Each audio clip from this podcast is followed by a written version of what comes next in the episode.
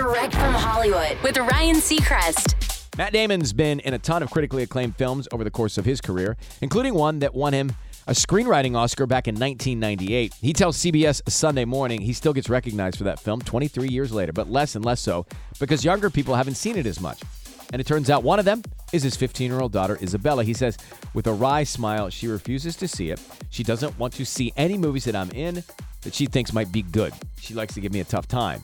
One time she told me, Remember that movie you did? The Wall? I told her it was called The Great Wall. She replied, Dad, there's nothing great about that movie. Damon says she keeps my feet firmly on the ground. That's direct from Hollywood.